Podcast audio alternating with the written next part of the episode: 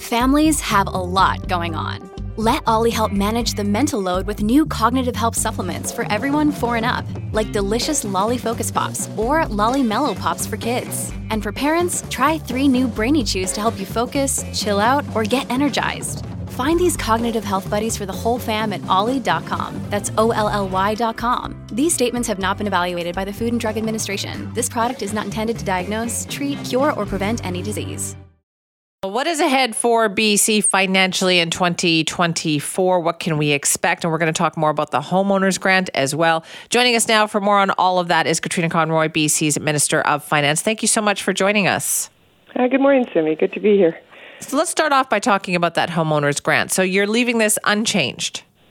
Basically, yes. It, it, it's changed very little across the province. It's like a minus, uh, five plus five percentage change to around minus ten, minus five, ten percent in the interior more so. But yeah, it's a it's a minor minor change, and it's it's a good thing because it's going to continue to pr- provide some tax relief for home eligible homeowners.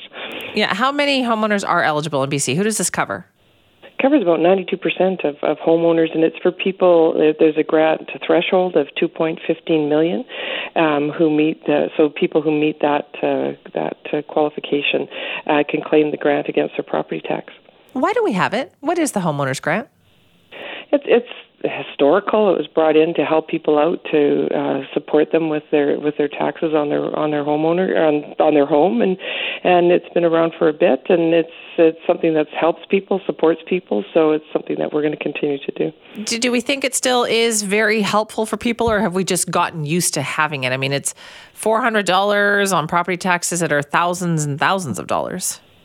Well, it's that that's that's debatable. Um, we we feel that it is still very helpful for people. Like we've been looking at it. You know, is is it a something that's that's helpful? I mean, we've uh, we've been known to say that it's uh, it's it's not the best tax, but right now it's it's a it's a tax that uh, does provide relief for eligible owners, and that actually it, it helps about half a million seniors who've seen costs rise, but their incomes have stayed the same, and and it's it um, it, it does still remain helpful. It, it also ensures homeowners with with big needs, like the greatest needs, receive the most support. So there's extra support for seniors, for veterans, for um, or people with a disability. So you know we want to make sure that people continue to get that support. Like uh, last year alone, there was over 15,000 people with a disability that uh, uh, got the, the additional support. Now, I know there's been a lot of discussion this year about making it more equitable somehow. Are, are those things that the Ministry of Finance looks at?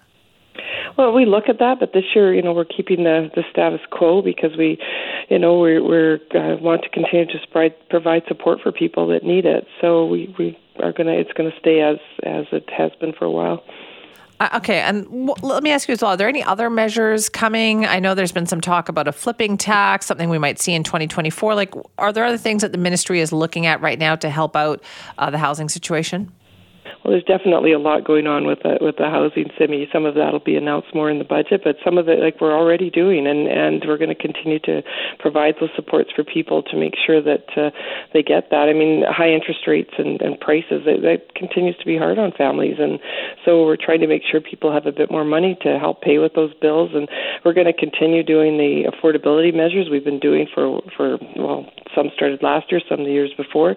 You know, I think that one of the best ones that we've done, Simi, that people seem to just have written it off as though it's already been done, it's over, but it's not. Is is the lowering of childcare fees for the people that are accessing those lower childcare fees? It's made a substantial difference in their lives, and it's it's made like last year over 75% of the people that returned to the workforce were women, and it's it's directly attributed to lower childcare fees. So that that's something that's helped considerably, and then we're going to keep doing other things like we've increased the the uh, permanently increased the BC Family uh, Benefit, and doubling the climate action tax credit has also helped people considerably that, that need that support across the province, and along with a, a number of other initiatives that we've done.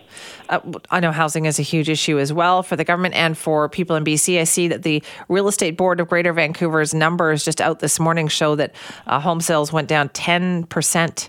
Uh, year over year in 2023. Does that is that a concern at all for BC's finances? Because I know that makes up a, a good part of, of you know revenue that is generated. Yeah, it's a concern, but at the same time, it it's also good for people who are trying to get into the housing market, which is, I think, more of a concern in some ways. I mean, we want to make sure people get those you know, forever homes that they're hoping to have, and that it's not outrageously expensive, that it's uh, affordable, and that's one of the things we're working on is affordable housing and, and trying to make sure that it's uh, available to people. And, and if there's going to be more to announce on that, we're working in collaboration with the federal government and municipal governments that, to make sure that it's everybody's responsibility that uh, we can help people to get that affordable housing that they desperately need. And what are we looking at for BC in terms of economic growth in 2024? What are the projections for that?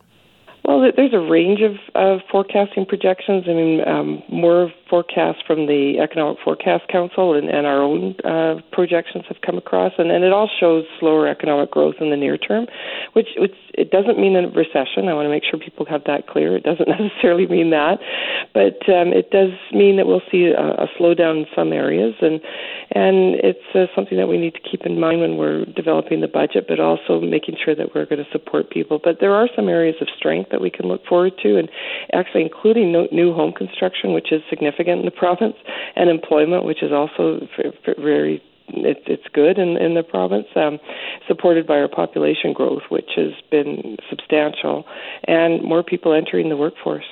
All right. Well, we'll see what happens. Uh, thank you so much for joining yeah. us. Okay. Thank you, Cindy. Appreciate that.